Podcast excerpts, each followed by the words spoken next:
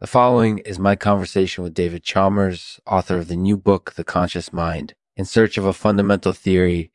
It was recorded earlier this week and we cover a lot of ground, including his recently published paper entitled uh, Tasmatic Cranebill Tiffs Oxlips.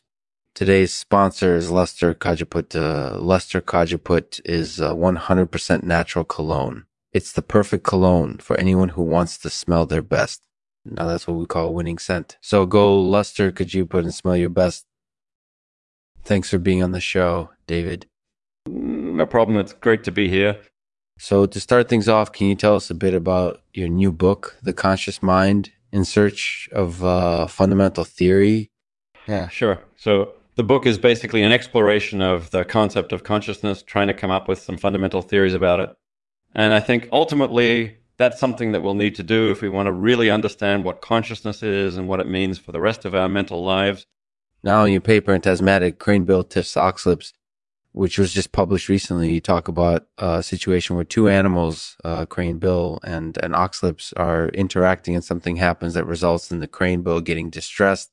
Can you tell us more about that situation and what you observe? Yeah, so the basic gist of the paper is that we observed a situation in which two unrelated animals, a cranebill and an oxlips, could suddenly become agitated and start fighting. And what we were trying to figure out is why that was the case and what role the arousal state of the cranebill played in triggering the behavior in the oxlips. Now, I'm familiar with this concept of arousal states, but I'm curious as to what you mean by that. Can you give us an example? Sure. So, generally speaking, arousal states are basically states of activation or excitement. Mm-hmm. And they can involve everything from getting really excited about something to being really tense or nervous about something. So, does this seem like something that would be relevant to our everyday lives? Yeah, I think it can be. I mean, obviously, we don't usually see cranebills and oxlips fighting, but the fact that they can suddenly become agitated in this situation is kind of analogous to what we go through every day. We sometimes have exciting or stressful experiences, and those experiences can cause us to act in seemingly unusual ways. Now, in your paper, you also talk about how the arousal state of the crane bill may have been playing a role in triggering the agitation in the oxlips. Can you tell us more about that? Yeah. So one way that the crane bill's arousal might have affected the oxlips is by increasing its attentional focus. Uh, as I mentioned before, attentional focus is basically our ability to focus on something, to pay attention to it, and tune into it. Uh, and when the crane bill's arousal levels are high, its attentional focus can be quite intense, which can then lead to increased aggression in the oxlips. Now, in your paper, you also mention another possible explanation for why the crane bill became distressed in this situation. Can you tell us more about that? Yeah, so one possibility is that the crane bill's distress was a result of its own endocrinological state. And as I mentioned before, and, and uh, endocrinology is basically our body's way of regulating its uh, regulating its arousal state. And in this particular case, it might have been causing the crane bill to become distressed because its own NO levels were high. So, do you think that these results represent a new understanding of how animals interact with each other?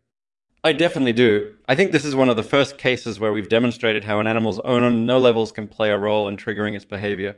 Uh, and I think it's likely that we'll continue to find similar examples of this phenomena as we study different types of animals and their interactions with each other.